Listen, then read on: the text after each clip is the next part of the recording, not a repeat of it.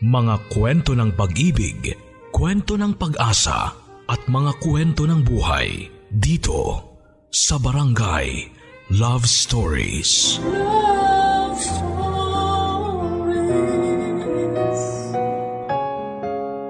Ang pagiging guro ay isang huwarang propesyon at sinasabing pangalawang mga magulang ng mga bata sa paaralan. Ngunit paano kung darating na ang oras na tatandaan at magiretiro ang isang guro? Hihinto na rin ba ang pagkahuwaran at ang pagiging pangalawang magulang dahil wala na siya sa apat na sulok ng silid-aralan? Ano-ano ang mga sakripisyo ng isang guro bago pa man siya magretiro at mamuhay gamit ang kanyang pensyon? Ano pang mga aral ang maibabahagi niya sa kanyang palibot sa kanyang pagreretiro? Teacher pa rin ba ang tawag sa kanya? Dear Papa Dudut, Isa lang ang alam kong kursong kukunin simula pa nung elementarya ako. Tandang-tanda ko pa na gustong gusto kong tumulad sa grade 1 teacher ko dahil sobrang bait niya at matyaga sa pagtuturo sa kanyang mga estudyante. Mas lalong na-imagine ko ang sarili na maging isang teacher noong high school ako. Kaya ang kinuha kong kurso noong college ay ang pagiging teacher. Ako po si Lerma Papadudut. Nagturo ng Filipino subject sa isang elementary public school sa Camarines Norte. Mga pupils ko ay grade 5 and grade 6. Bilang isang guro ay kailangan po talagang maging maayos ang postura at pangalagaan ng iyong moral obligation sa publiko. Hindi po ako nakaranas na magkaroon ng boyfriend sa hanggang sa maging guro na lang ako. Kaya wala akong alam kung ano ang pakiramdam na niligawan o ang makipag-date. May tatawaging babe, Han, darling dahil isa kong taong bahay at paaralan lang. Kaya umabot po ako sa point ng buhay ko na Natatakot na ako na baka hindi ako makapag-asawa at tatandang dalaga. Lagpas kalendaryo ng edad ko kaya nagpapanik. Naiingit ako sa mga kapwa ko gurong may mga pamilya na. Lalong lalo na yung binibisita sila ng kanilang asawa at anak sa school. Gusto kong makaranas ng ganon papadudot. Gusto kong makapag-asawa at ayokong magretiro na single at walang nabuong sariling pamilya. May isang lalaking umaaligid sa akin noon. Siya si Nardo. May itsura siya papadudot at may trabaho bilang isang clerk sa munisipyo. Nang malaman ng kuya kong si Antonio ay sinabihan agad akong layuan na si Nardo at makakahanap pa ako ng ibang lalaki. Ang sabi ko naman sa kanya ay kung paano ako makakahanap ng ibang lalaki e lampas kalendaryo na nga ang edad ko. Ang gusto ko lang ay magkaroon na ng kasama sa buhay. Ang may mayakap sa pagtulog at ang may makatuwang sa pang-araw-araw. Ma'am Lerma, sakay na kayo sa motor ko. Iatid ko na kayo sa bahay nyo. Wag na, maglalakad na lang ako, Nardo. Sige na ma'am, doon din naman ang punta ko eh. Wag na, sige na, mauna ka na. Eh ma'am, kayo nga talaga sadya ako dun sa inyo. Ano? Kaya nga alin na kayo ma'am, sumakay na kayo sa likod ng motor ko. Saka mukhang mabigat yung daladala yung mga papel. Ano po ba yan? Mga test po ba yan ng mga estudyante nyo? Ah, ito? Oo, exams. Kailangan ko i-check mamaya sa bahay eh. Tayo na ma'am, para mabilis kayo makauwi. Sakay na kayo sa likod. Huwag na, nakakahiya. Huwag na kayo mahiya ma'am, alin na kayo. Sumakay na kayo. Sige na nga, mapilit ka eh. Sandali, kunin ko muna yung mga test paper nyo ma'am. Lalagay ko dito sa box. Sige. O ayan. O ma'am, ito pong helmet, suot nyo. Para safe tayo.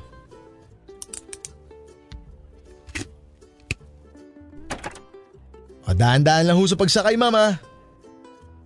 O yan, tayo na. Ma'am Lerma, kumapit lang kayo na mabuti sa bewang ko. Huwag kayo mahihiya. Ah, Higpitan nyo ang paghawak ma'am. Safe na safe kayo sa akin. ah, dahan-dahan lang. Parang mabilis. Ma'am nga pala, kumusta yung tinatanong ko sa inyo? Ang alin? Ano? Si ma'am talaga. Kailan niyo po ba ako sasagutin? Tagal ko na naniligaw sa inyo ah. Ah, hindi kita pwedeng sagutin. Ano? Bakit naman? May asawa ka na, di ba? Hiwalay na kami kaya pwede na. Anong pwede na? Hindi kayo legally separated. Pero wala na talaga kami ma'am.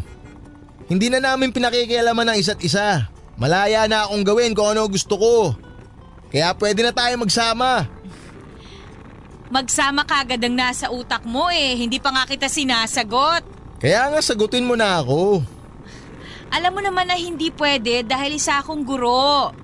May moral obligation kami. Wala naman tayong masamang ginagawa. Maaaring wala dahil nagkakaintindihan na kayo ng asawa mo. Pero sa mata ng batas at sa lipunan, kasal ka pa rin sa kanya. Alam nyo ma'am, gusto ko lang na mapasaya kita. Sa totoo lang ma'am, mahal na nga kita eh. Sobrang gustong gusto kita. Alam nyo ma'am, tuwing nakikita ko kayo, nawawala ako sa hulog eh. Daling-dali nyo yung puso ko. Lagi itong kumakabog ng napakalakas. Kahit pakiramdaman nyo yung dibdib ko ngayon, mararamdaman nyo kumakabog yung puso ko. Oh, nararamdaman nyo ba ma'am? Nardo, kumakabog din ang puso ko. Ano po yun ma'am? Ay, o oh, eto na po pala tayo. Napasarap ng kwento. O ingat po sa pagbaba ma'am ha. Ayan. Pumasok tayo sa bahay. Ano ba ang gusto mo? Kape? Gatas? Eh ma'am, ikaw ang gusto ko eh. Upo ka. Ay, salamat ma'am. Mag-init lang ako ng tubig ha. Ano bang gusto mo? Kape o gatas?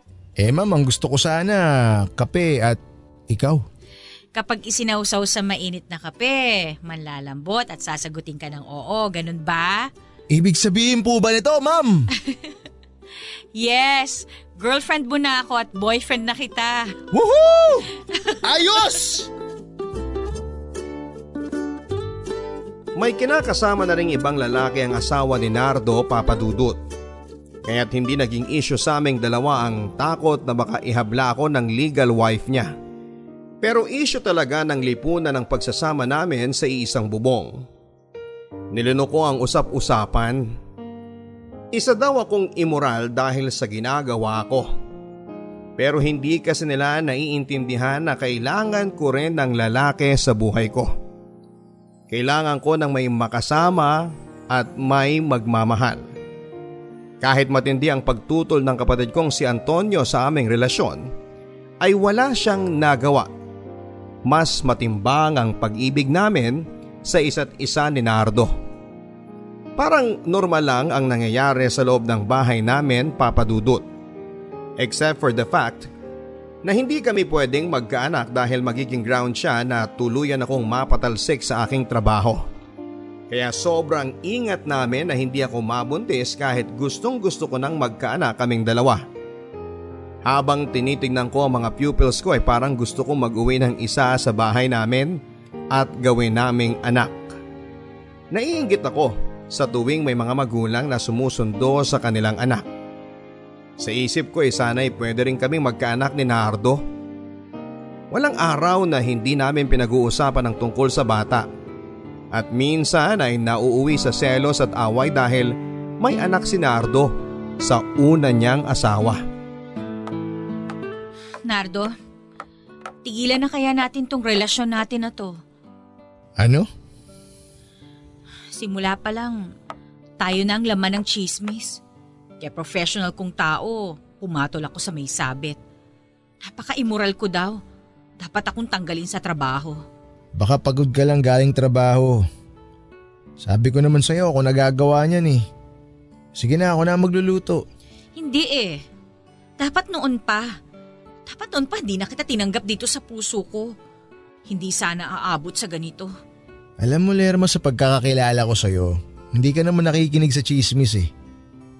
Saka matatag kang tao. Lerma, sabihin mo nga sa akin, Ito bang paksa natin tungkol ba to sa mga chismis o tungkol to sa gusto mong magkaanak tayong dalawa? Nardo, Ay, sinasabi ko na nga be. oo. Gusto ko nang magkaanak tayo pero hindi pwede eh. Nakakainis naman kasi to, hindi pwedeng mabuntis ang isang guro kapag hindi siya kasal. Paano kung may isang gurong babae na gusto lang magkaroon ng anak? Matatanggal din ba sa trabaho? Itigil mo na yung pag-iyak mo, Lerma. Alam mo may naisip ako. Ano kaya kung mag-ampon na lang tayo? Eh sino naman? May kamag-anak ako. Malapit na siyang manganak. Eh salat naman sila sa buhay. Kaya sigurado ako na papayag yun na ipaampon yung anak niya.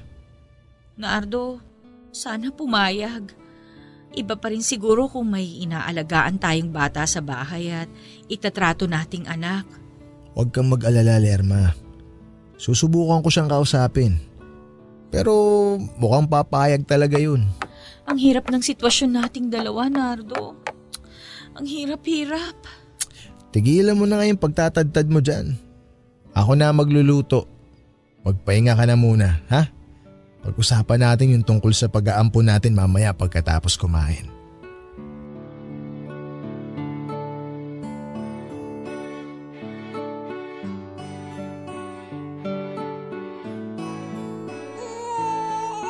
May baby na tayo, Lerma. Shh, baby. Mm-mm-mm. Ang gandang bata. May naisip ka na bang ipapangalan natin sa kanya? Wala eh, wala akong maisip. Ano kaya kung Lena? Pinagsamang Lerma at Nardo. Pwede rin. O eto, kargahin mo muna siya. Ay, teka sandali, hindi ako marunong.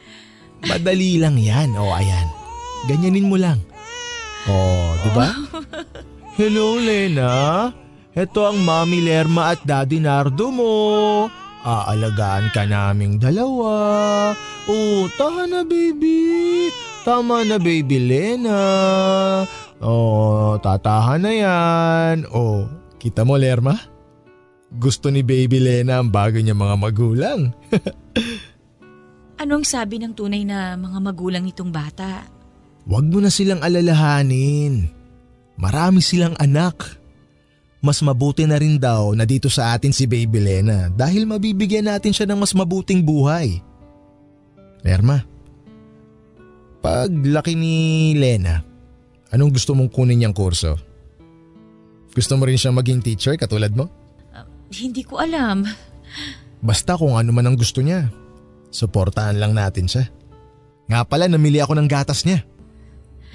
Nardo, tama ba tong ginagawa natin? Ha?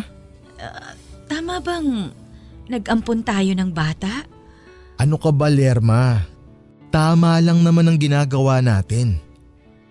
Kahit hindi siya nanggaling sa atin, isipin pa rin natin na galing siya sa ating dalawa. Anak na natin si Lena. Ikaw na muna magkarga sa kanya ha.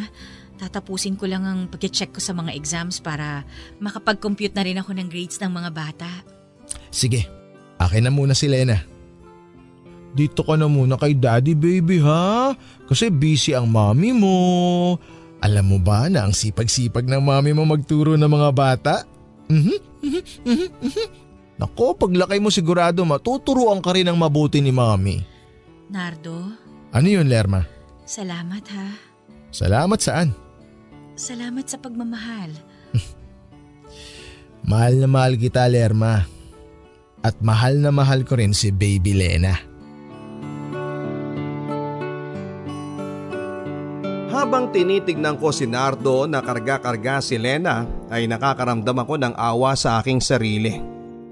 Pwede naman talaga na magkaanak kami kung gustuhin namin pero hindi pwede dahil mawawalan ako ng trabaho. Ayoko sanang mag-adapt ng bata. Ayoko na sa ideya ko dati na gusto kong mag-uwi ng pupil ko sa bahay at gawin kong anak. Para sa akin, iba pa rin kung galing talaga sa sinapupunan ko ang batang aalagaan at palalakihin ko. Iba pa rin kung sarili kong anak.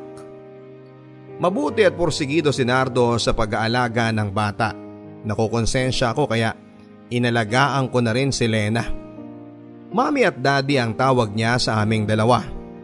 Nagkaroon pa ng chance na ako ang naging teacher ni Lena noon papadudot. Malikot na bata siya kaya parati kong nasasaway at napagbubuhatan ng kamay. Para sa akin ay tama lang na dinidisiplina ko siya dahil para rin naman sa kanya ang ginagawa ko. Tuwing nagkikita kami ng kapatid kong si Antonio ay pinamumukha niya sa akin na mali ang ginagawa kong pakikipagrelasyon kay Nardo. Dahil sa may asawa pa rin ito at hindi kami pwedeng magkaanak dahil sa kasal ang kinakasama ko. Naiinis ako sa kanya papadudot pero tama din naman ang sinasabi niya sa akin. Tuwing tinitignan ko si Lena ay nakakaramdam ako ng sakit sa dibdib ko. Kung malaya lang sana si Nardo ay hindi hahantong ang lahat sa ganito. At ang inaalagaan at pinapalaki ko sana ay sarili naming anak. Pinalaki namin si Lena sa abot ng makakaya naming dalawa ni Nardo. Lumaki siyang maganda, malayo sa itsura ko. Inaamin ko na hindi level ng love bilang magulang ang nararamdaman ko sa kanya dahil may galit sa puso ko at bitterness dahil hindi naman ako baog. Naiisip ko parate na sana ang pinapalaki naming bata ay totoo naming anak. Hinayaan ko si Nardo na mag-adapt dahil yon ang akala niya na kulang sa aming pagsasama. Pero mas lalong nainis ako sa nangyari sa buhay ko. Hindi ko nga matawag na totoong asawa si Nardo at hindi ko pa matawag na totoong anak si Lena. Ramdam kong hindi kami malapit na dalawa ni Lena. Alam ko naman na may pagkukulang ako sa kanya. Pero gusto ko pa rin na lumaki siya ng mabuti at naaayon sa gusto ko at tinuturuan siya ng mga bagay-bagay lalong lalo na sa mga aralin niya dahil gusto kong lumaki siyang matalino. Tulad ng mga naging pupils ko ay may mga bata talagang pasaway at hindi nalalayo si Lena. Walang araw papadudod na hindi ko siya nasesermonan dahil sa mga hindi kaaya-ayang ginagawa at mas nagagalit ako tuwing nakikita kong mababa ang mga marka niyang nakukuha. Para sa akin ay isang mahalagang bagay ang makakuha ng magandang marka sa klase. Gusto ko sanang maging honor student si Lena Papadudut. Tulad ng mga anak ng kasamahan kong guro, pero hindi. Parang failure sa part ko nang graduate siya na walang honor. Lena! Ano ba naman tong marurumi mong damit dito sa banyo? First year high school ka na. Dalaga ka na. Isip bata ka pa rin ba? Sorry po, Mami. Kukunin ko na po. Laban mo nga mga yan. Dapat marunong ka na sa buhay para pag college mo, hindi ka na mahihirapang mag-adjust. Eh syempre, wala namang college dito sa atin, kaya doon ka mag-aaral sa city. Umayos ka nga. Mag-aral ka na mabuti. Hindi parang nangangamot itong mga grades mo, oh. Nakakahiya. Hindi ka ba nahihiya, ha? Sinusubukan ko naman po. Ang sabihin mo, hindi mo talaga ginagawa ang mag-aral. Kasi kung nag-aaral ka, makikita yan sa mga grades mo. Alam mo ako noon, nag-aaral talaga ako. Ikaw kasi, paisi-isi ka lang. Hindi naman po, Mami. Anong hindi? Kahit nga paglalagay nitong marurumi mong damit sa labahan, hindi mo magawa. Huwag mo akong dandanin sa pag-iyak-iyak mo, ha? Alam ko naman po na hindi niyo ako tunay na anak, kaya ganyan kayo sa akin. Ano? Anong ganyan ang pinagsasasabi mo dahil sa hindi kita tunay na anak, ganun ba? Hindi ko nararamdaman na mahal niyo ako bilang anak niyo. Mami nga ang tawag ko sa inyo. Pero hindi ko maramdaman ang pagiging ina ninyo. Para kayong principal sa school na pinapagalitan ng mga estudyante. Aba, pinagagalitan talaga ang mga pasaway. Eh pasaway ka eh. At huwag mo ipamukha sa akin na hindi ako naging ina sa'yo ha. Malaki ang sakripisyong ginawa ko sa'yo. Gusto mo lang maging katulad ako sa gusto mong mangyari. Maging matalinong anak. Nagtatop sa klase kasi teacher ang magulang pero hindi ko po kaya yun. Hindi ko po kaya ang mga expectations nyo, Mami. Hindi ba pwedeng mahalin niyo ako nang walang kondisyon? Ah! So kinukwestiyon mo kung paano kita pinalaki? Ganun ba? Bata-bata mo pa, ganyan ka na magsalita? Paano pa kaya kung mas malaki ka na? Bakit hindi kayo tumulad kay daddy? Mahal na mahal ako, na walang kondisyon. Aba syempre, kadugo ka niya. Ganun po ba? Dahil hindi niyo ako kadugo, kaya may kondisyon sa pagmamahal niyo, mami. Mamahalin niyo ako kung maganda ang grades ko. Sarili niyo lang ang mahal niyo. Hindi kayo marunong magmahal. Tumigil ka na! Sana, hindi na lang ako pumayag na mag-ampon pa kami. Kung alam ko lang na mahihirapan lang din ako. Sana nga po. Sana naging masaya ako sa piling ng tunay kong mama. Magiging masaya ka ba kung yung tunay mo magulang walang maipakain sa'yo? Nakakain ba ang pagmamahal? Hoy, umayos-ayos ka ha? Makinig ka sa akin na bata ka. Kailangan mo mag-aral ng mabuti para kung makapagtapos ka na, pwede mo na akong layasan. Lalayas talaga ako. Ano? Lalayas talaga ako sa bahay na to. Maldita ka talaga, no? Hindi naman talaga anak ang nararamdaman ko sa bahay na to. Parang nasa classroom pa rin ako kapag umuwi ako dito. Para akong estudyante mo na araw-araw kinukunot ng isang teacher na hindi magkakaanak. Bastos kong boto ko! Sige, sampalin niyo ako. Yan naman parating ginagawa niyo sa akin eh. Parating niyo akong sinasaktan.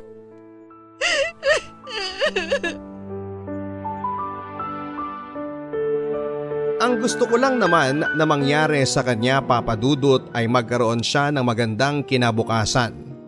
Dahil tulad sa akin ay mahirap lang kami. Hindi ako kayang pag-aralin ng mga magulang ko noon kaya nag-aral talaga ako ng mabuti para makakuha ng scholarship sa college. Kaya nakapagtapos ako. Kung hindi ko yun ginawa, ay baka tagalaba lang ako ng kung kaninong damit. Malayo nga sa akin si Lena. Masakit sa loob ko na naging ganon ang pananaw ni Lena. At naging hindi ako mabuting magulang para sa kanya. Dahil tama naman siya. Malaki ang pagkukulang ko bilang ina sa kanya dahil may reservations ako sa pagbibigay ng buong pagmamahal sa kanya. Dahil umaasa akong magkakaanak pa kami ni Nardo. Isang kahangalan na ganon akong mag-isip. Napaka-unfair ko kay Lena kaya unti-unti kong binago ang pakikitungo ko kay Lena. Nais kong isa puso na anak ko si Lena na galing siya sa akin. Ngunit may lamat na talaga ang relasyon naming dalawa. Naghahanap na ng ibang pagmamahal si Lena hanggang sa dumating ang balitang hindi ko gustong marinig. Buntis si Lena papadudot. At 16 years old pa lamang siya. Parang sampal sa akin bilang nagpalaki sa kanya na hindi ko siya nagabayan ng husto. Na hindi ko naituro sa kanya na mali ang pinasukan niya na hindi tama para sa edad niya ang magbuntis at maging ina. Oh, ano na naman tong ginawa mo, Lena? Kaya-hiya tong ginawa mo, oh. Nasaan na ang katinoan mo? Mahal niya ako. Anong mahal? Hoy, 16 ka lang. Anong alam mo sa pagmamahal, ha? Anong gusto nyo? Umabot ako ng 30 o lampas pa tulad ninyo? Kaya pumatol ka na lang sa may asawa? Bastos ka! Ha? Yan lang ba ang kaya mong gawin, Mami? Ang saktan ako parate? Hindi ba tama yung sinabi ko? Kung kahiya-hiya ang ginawa ko, ano na lang yung ginagawa nyo? Hindi nyo ba nakikita ang sarili ninyo? Lumayas ka! Lumayas ka! Hindi ako takot umalis dito sa impyernong bahay na to. Sana maging masaya kayo kapag wala na ako rito. Ah, ito pa ba ang igaganti mo sa pagpapalaki namin sa'yo, ha? Bakit? Paano mo ba ako pinalaki? Pinakain, binihisan nyo lang ako, pero hindi nyo ako minahal. Hindi nyo pinadama sa akin na anak nyo ko. Sinubukan ko. Mahal kita, anak. Nakakatawa yung itsura nyo. Hindi nyo alam kung paano magmahal. Sarili nyo lang ang mahal nyo. Hindi yan totoo. Hindi. Hanggang ngayon ba hindi nyo pa rin alam? Sandali lang. Saan ka pupunta? Aalis na ako. Hindi ba pinapalayas nyo ako? Aalis na ako. Kahit maghirap ako. Hindi na ako babalik dito. Lena, anak! Lena! Lena! Lena!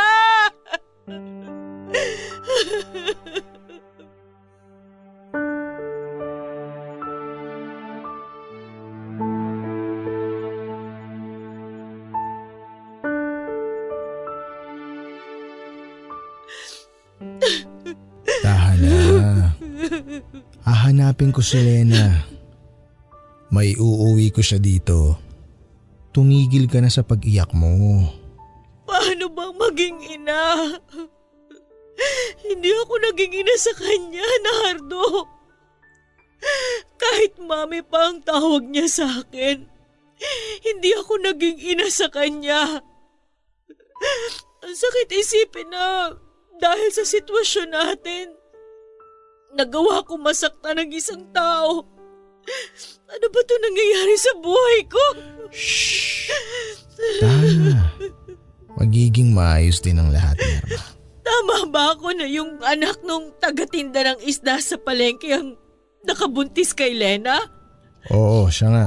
O pupunta na muna ako doon, ha? Baka nandun si Lena. Ayoko mag-asawa ng maagang anak natin, Nardo. Ayoko rin naman na tumanda siyang dalaga. Ang gusto ko lang, makatapos mo na siya sa pag-aaral niya. Nardo, kunin mo si Lena. Iuwi mo siya. Hindi ako papayag na magsama sila nung lalaking yun. Ang babata pa nila, Nardo. Kailangan pa nila ng gabay. O sige na, sige na. Tumigil ka na sa pag-iyak mo. Pupuntahan ko na yung anak natin, magbabaka sakali na nandun siya. Pag wala, hahanapin ko siya kung saan. Pag nakita ko siya, pagsasabihan natin siyang dalawa. Sa totoo lang, ayoko rin na matulad siya dun sa tunay na nanay niya. Na bata pa nung maging ina. Kaya ayun, naging miserable ang buhay dahil sa kahirapan. Lerma, dinala ko dito si Lena sa atin dahil alam ko na mabibigyan natin siya ng magandang buhay. Dinala ko siya dito sa atin para maging anak natin. Huwag ka nang umiyak. Hahanapin ko siya.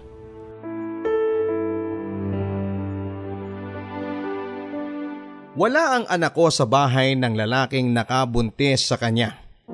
Pumunta ito sa tunay niyang ina at ayaw nitong bumalik sa akin. Hindi rin tanggap ng pamilya ng lalaking nakabuntis sa kanya ang pangyayari dahil may pangarap pa sila sa anak nila. Naintindihan ko naman dahil mga bata pa sila. Pinilit kong kausapin si Lena na bumalik sa amin pero ayaw na niya. Huminto sa pag-aaral si Lena habang pinagbubuntis ang anak niya. Walang araw na hindi ko iniisip si Lena papadudot.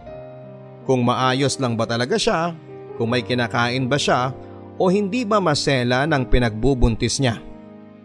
Sobrang nag-aalala kaming dalawa ni Nardo kay Lena at sobrang sinisisi kong sarili ko kung bakit lumayo sa amin ang tuluyan ng anak namin.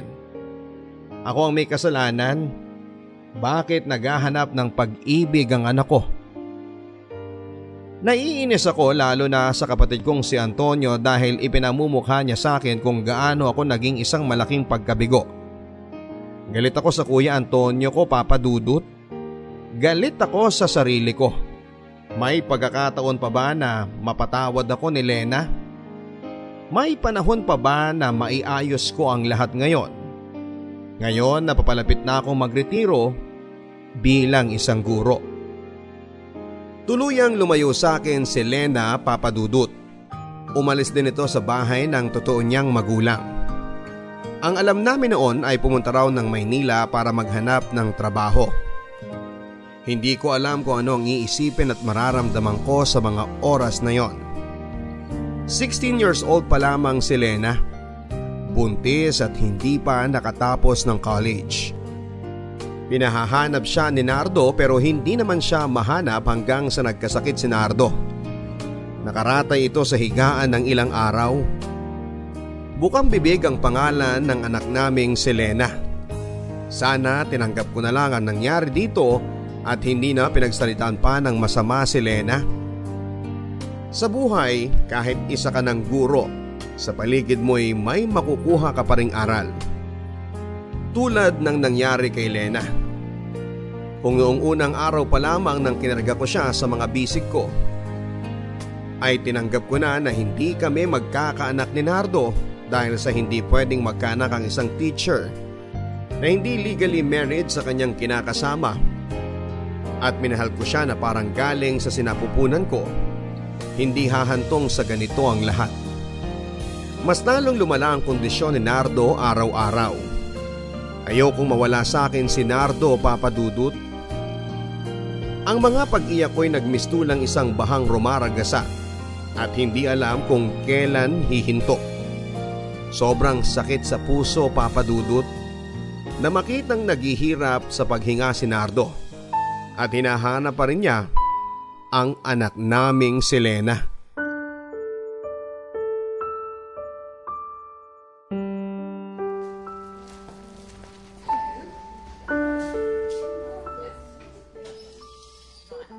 Nardo naman, lumaban ka.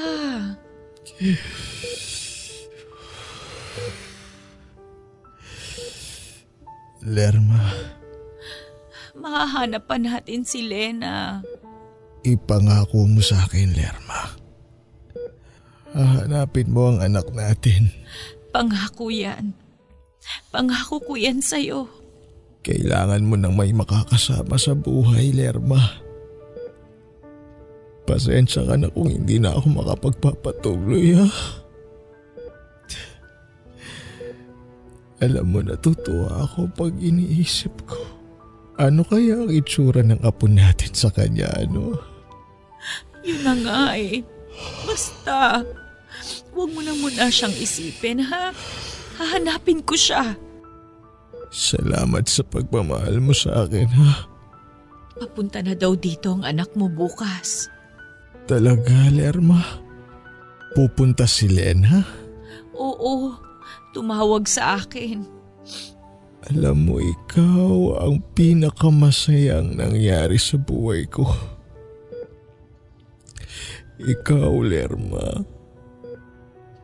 Magpakatatag ka, ha? Lerma. Ah, Nardo? Nardo? Nardo, okay ka lang ba? Nardo! Nurse! Doktor! Tulungan niyo kami dito! Nardo!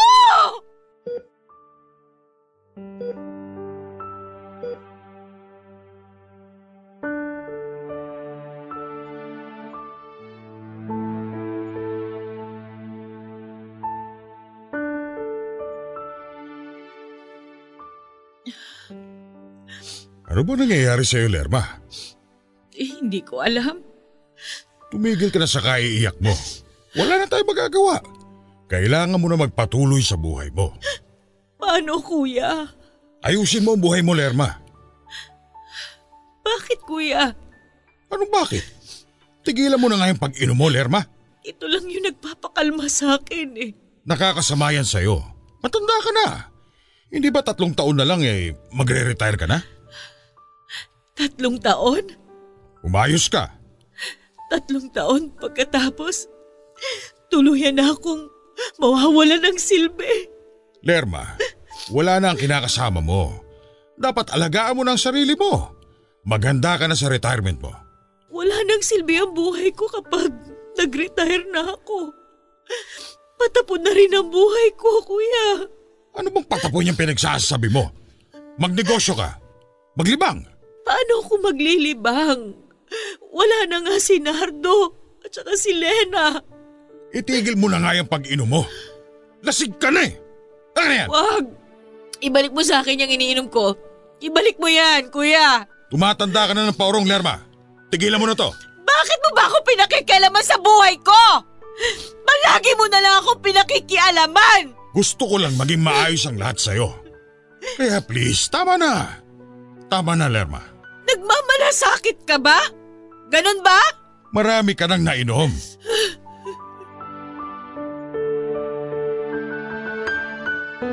Iba sa pakiramdam papadudot na ako lang mag-isa sa bahay. Namimiss ko na ang amoy ni Nardo. Namimiss ko na ang anak kong si Lena na patuloy na nagpapabagabag sa akin. Dahil hindi ko alam kung ano ba ang nangyari sa kanya. Maraming taon na rin na hindi ko siya nakita. At wala akong alam kung saan talaga siya nakatira at ano ang ginagawa niya para mabuhay. Nagretiro na ako sa pagtuturo. Ako na lang mag-isa sa bahay at masobrang lungkot nang hindi na ako pumupunta sa school para magturo. May nakapagbigay ng number sa akin kay Lena dahil nagkita raw sila sa Maynila. Tinitingan ko ang numero at pinalakas ko ang loob ko nang sa ganon na ikausapin ko na siya. At pupuntahan ko kung saan man siya sa Maynila. Nais kong umuwi na si Lena sa amin papadudot. Nanginginig ang kamay ko nang dinayal ko na ang telepono. Sana dinggin ang panalangin ko Nakausapin ako ni Lena at hihingi ng tawad. Sana mapatawad ako ng anak ko. Gusto ko na siyang makita at mayakap. Gusto ko nang makita ang apo ko. Hello? Hello, sino po sila? Hello?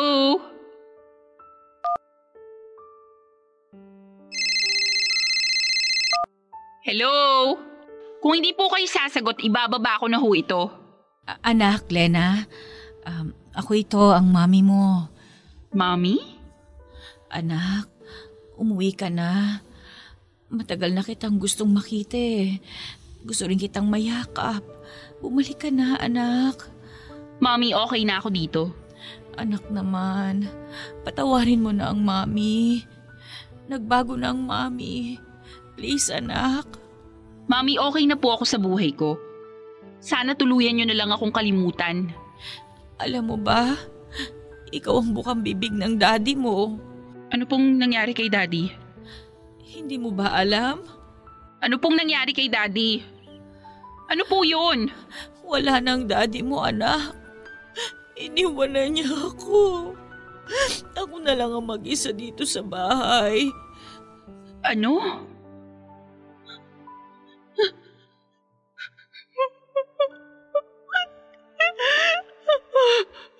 Daddy! Kailangan kita, anak. Umalik ka na. Patawarin mo na ang mami mo. Walang kwenta ang pagtanggap ko ng pensyon para mabuhay. Dahil ayoko nang mabuhay. Kasi hindi naman kita kasama. Gusto kong makasama ka, anak. Buo ang desisyon ko noong umalis sa poder ninyo, Mami. Nakaya ko ang lahat ng hirap para mabuhay ang sarili ko at ang baby ko. Hindi ko rin kailangan ng pensyon nyo para lang bumalik ako sa inyo. Gamitin nyo na lang yung pera nyo sa mga bagay na magpapasaya sa inyo. Huwag nyo na akong isali pa, kalimutan nyo na lang ako. Tumigas na ang puso mo sa akin, anak. Mami, wag na ho kayong uling tatawag sa akin. Anak naman. Anak? Lena? Anak? Herma! Buksan mo pinto! Sandali lang. Kuya, Oh, umiiyak ka ba? ah, wala, ano lang, napuwing lang ako kuya. Alika, tuloy ka. Ang mga taong wala na, huwag mo nang iyakan. Bakit ang dali-dali mo makapagsalita ng ganyan, kuya? Kung mawawala ba ako, hindi niyo ako iiyakan? Hindi mangyayari yan. Mauna akong mamatay kaysa sa'yo. Yang pensyong natatanggap mo, inegosyo mo. Maglibang ka. Hindi yung paiyak-iyak na yan. Anong niluluto mo? Eto, may dala akong isda. Kumain ka na ba? Hindi pa. Naku, alagaan mo yung katawan mo. Hindi ka na bata, oy. Matanda na tayo. Walang silbi ang buhay ko papadudot. Kahit may natatanggap akong pensyon, ay nagugutom pa rin ako sa pagmamahal. Gusto kong umuwi na ang anak kong si Lena. Gusto kong ibigay sa kanya ang pagmamahal na hindi ko na ibigay sa kanya. Gusto kong maging ina sa kanya papadudot. Hindi ako dinadalaw ng antok tuwing gabi. Kapiling ko ang mga pagluha ko at yakap-yakap ko ang pangungulila kay Nardo. At sa anak kong ayaw akong kausapin at tanggapin. Ang hirap pala talagang tumanda ng walang kasama. Ang hirap pala na hindi ako nag-invest ng pag-ibig sa anak ko. Ngayon sana ay may kasama ako sa bahay at nakikita ko ang mga apo ko. Kung may mga apo ako sa bahay ay natuturuan ko sila kung paano magsulat at bumasa. Na kahit retired teacher na ako ay may silbi pa rin ako. Pero wala na. Walang natira sa bahay kundi ang sarili ko. Takot ako mamatay na hindi man lang makitang muli si Lena. Nagatempa kong tawagan siyang muli ngunit tuwing magsasalita na ako at marerecognize niya ang boses ko ay binababa niya kaagad ang telepono. Sobra ang galit niya sa akin papadudot. At ang galit niya ay daladala kong bangungot sa bawat araw na ako ay nabubuhay. Darating pa kaya ang araw na magkakaayos kaming dalawa. Darating pa kaya ang oras na mayayakap ko siya at mahahagkang muli. Dumarami na rin ang nararamdaman kong sakit papadudot. Dala ng aking katandaan, hindi tulad ng dati ng kabataan ko. Kaya maingat na ako sa sarili dahil kailangan ko pang mabuhay dahil hindi pa kami nagkikitang dalawa ni Lena. Ang kinakainisan ko lang talaga ay ang panghihimasok sa akin ng kapatid ko. Sa lahat ng ginagawa ko ay may nasasabi talaga siya. Gusto niyang magnegosyo ko dahil sayang daw ang pera. Ang sabi ko naman sa kanya papadudot ay hindi ko na kailangang pang kumita ng pera dahil nabubuhay naman ako at nakakakain ng tatlong beses sa isang araw dahil nga sa natatanggap kong pensyon. Ang sabi niya sa akin ay nag-iba na raw ako simula nang maimpluensyahan ang utak ko noong nagsama kami ni Nardo at nagdala pa ng bata para gawin naming anak. Hindi naiintindihan ni Antonio na kailangan ko ng pagmamahal ng isang lalaki at ng isang anak. Siguro nga ay hindi niya maiintindihan dahil lalaki siya at may asawa at mga anak. Isang umaga pumunta naman si Antonio sa bahay. Parang siramplaka na naman ang mga sermon sa akin. Ayaw ko mang pagbuksan ay wala akong magagawa dahil hindi rin naman ito aalis sa labas at magpapatuloy lang sa kanyang paulit-ulit na pagtawag ng pangalan ko at pagkatok sa pintuan. Mabuti naman pinagbuksan mo ako. Kanina pa ako tawag ng tawag sa iyo, Lerma. Ano bang kailangan mo, kuya? Bakit hindi mo pa rin ginagawa ang sinabi ko sa iyo magnegosyo ka kesa natutulog ang pera mo? Kuya, kaya nga ako nag-retire dahil ayoko nang magtrabaho. Mas lalo ka manghihina niyan kung magmumukmo ka lang dito sa bahay. Kuya, pwede ba tigilan mo na ako? Ano tigilan? Concern lang ako sa iyo, oy. Hindi ka concern. Gusto mo kinokontrol mo yung buhay ko. Tama na! Ano pinagmamalaki mo, ha? Kuya, tigilan na natin to! Ipinagmamalaki mo na isa kang professional at kami ng mga kapatid mo wala natapos. Ganun ba? Hindi, kuya! Huwag mo akong pagtatasan ng boses, Derma? Kahit matatanda na tayo, ako pa rin ang kuya mo. Ang nakakainis lang, eh nagmamalaki ka sa akin. Pero yung nakarelasyon mo, eh may sabit. Kaya hindi kayo magkanak-anak eh, at nag-ampon pa kayo. Sawa na kasi ako sa panghihimasok mo sa buhay ko eh. Kung hindi dahil sa paghihigpit mo, sa panghihibasok mo nung kabataan ko, eh dapat sana nakapag-asawa ako ng mas maaga. Hindi sana ganito yung buhay ko. Pero kahit na nakipagrelasyon ako sa lalaking kasal sa iba, eh hindi ko pinagsisisihan yon dahil mahal ko yung tao. Minahal din niya ako. Ang pinagsisisihan ko lang, naging mahigpit ako sa anak kong si Lena. Hindi ko na malayan, naging katulad mo na ako na gustong kontrolin ang lahat ng kilos ko. Ang kaibahan lang namin ni Lena, duwag ako. Duwag ako noon. Hoy, wala akong ginawang masama sa iyo ha. Gusto ko lang mapabuti ka. Tama na! Natapos ko na ang kurso ko, tumulong na ako sa mga magulang natin, sa inyo, sa mga kapatid natin, pero sana naman, respetuhin nyo na ang buhay ko. May sarili na akong buhay. Matanda na ako. Retired teacher na ako. Pero parang feeling ko, bata pa rin ako na gusto ninyong hawakan sa leeg eh. Ayoko na kuya. Anong gusto mo mangyari sa'yo noon? mabuntis tulad ng anak-anakan mo si Lena? Wala kayong tiwala sa akin! Ano? Kapag may lumapit na lalaki sa akin, pinalalayo niyo kagad yung lalaki. Nilalayo anak ko nung lalaki! Gusto mo dati magpa... Tama na! Tigilan mo na ako! Ayoko na! Lerma! Lerma! Hindi ako makahinga. Lerma! ayos ka lang ba? Hindi ako makahinga. Lerma! Lerma!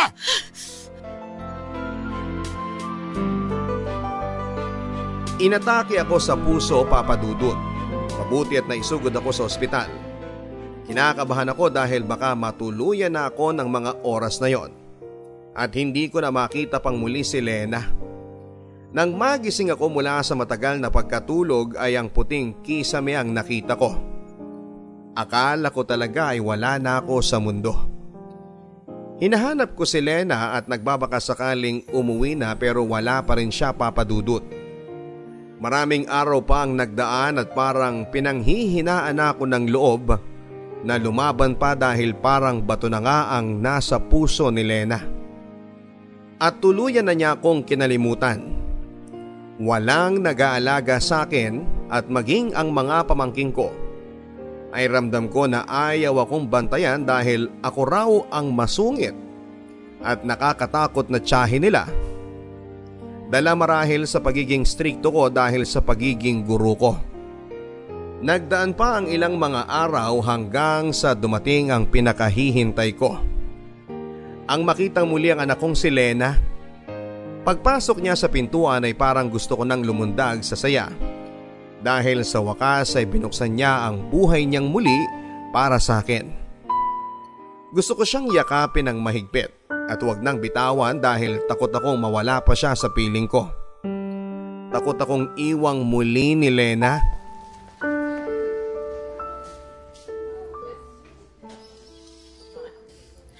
Anak. Lena, Mami, matagal ko nang gustong mangyari ito. Dininig ang dalangin ko.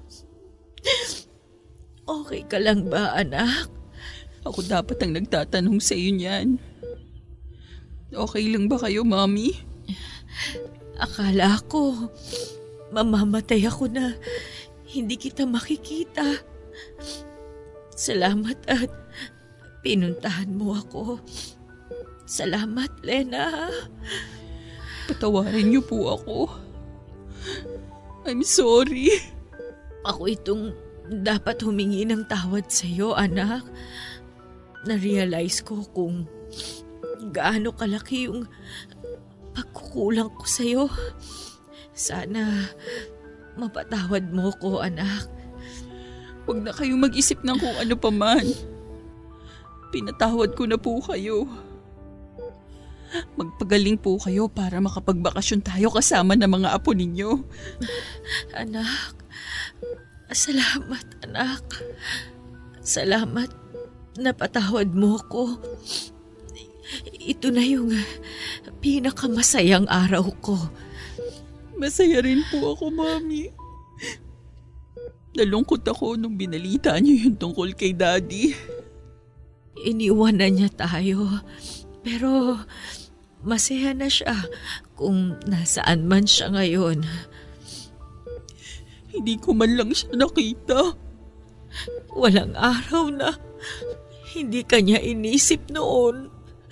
Sinabi niya sa akin na hanapin kita. Nahanap kita. Kusa kang nagpahanap, anak. Mami. Ilan na bang mga apo ko? Tatlo na po. Ano bang nangyari sa buhay mo noong umalis ka sa amin? Pwede ko bang malaman? Nakahanap ako ng trabaho sa Quezon City.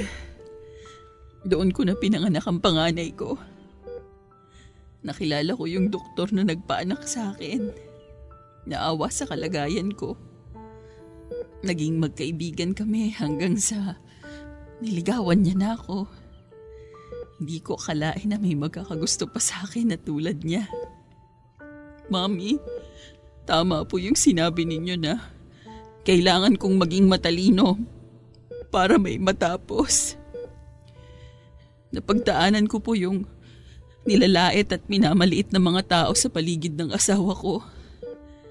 Naririnig ko yung boses nyo, yung mga pangaral ninyo, yung pagmamahal nyo sa akin.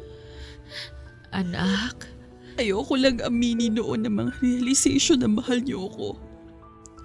Nagmatigas din ang puso ko kaya ayaw kitang kausapin noon. I'm sorry. At salamat sa pagmamahal mo, Mami. Kung bibigyan ako ng buhay uli, gusto ko na sana galing na ako sa sinapupunan mo. Mahal na mahal ko po kayo, Daddy. mahal na mahal kita. Mahal na mahal.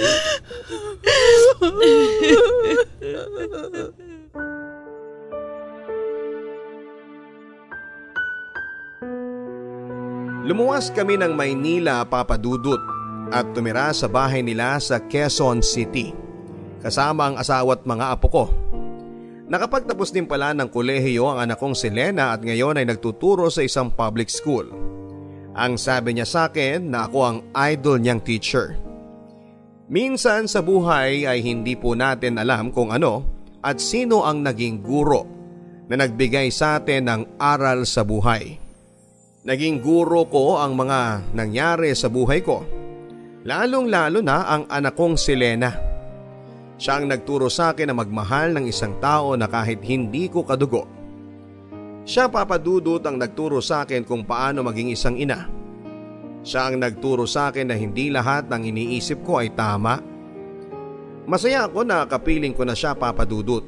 Tuwing tanghali ay nakikinig ako sa programa ninyo Magaganda ang kwento dahil nakapagbibigay ito ng aral at boses sa mga ordinaryong tao na katulad ko. Kaya naisip kong isulat din ang kwento ko. Sana ay may nakuhang aral at iba pang perspective ng pag-ibig ang ating mga tagapakinig sa kwento ng isang retired teacher na katulad ko. Maraming salamat Papa Dudut. Ang inyong kapuso at kabarangay, Lerma.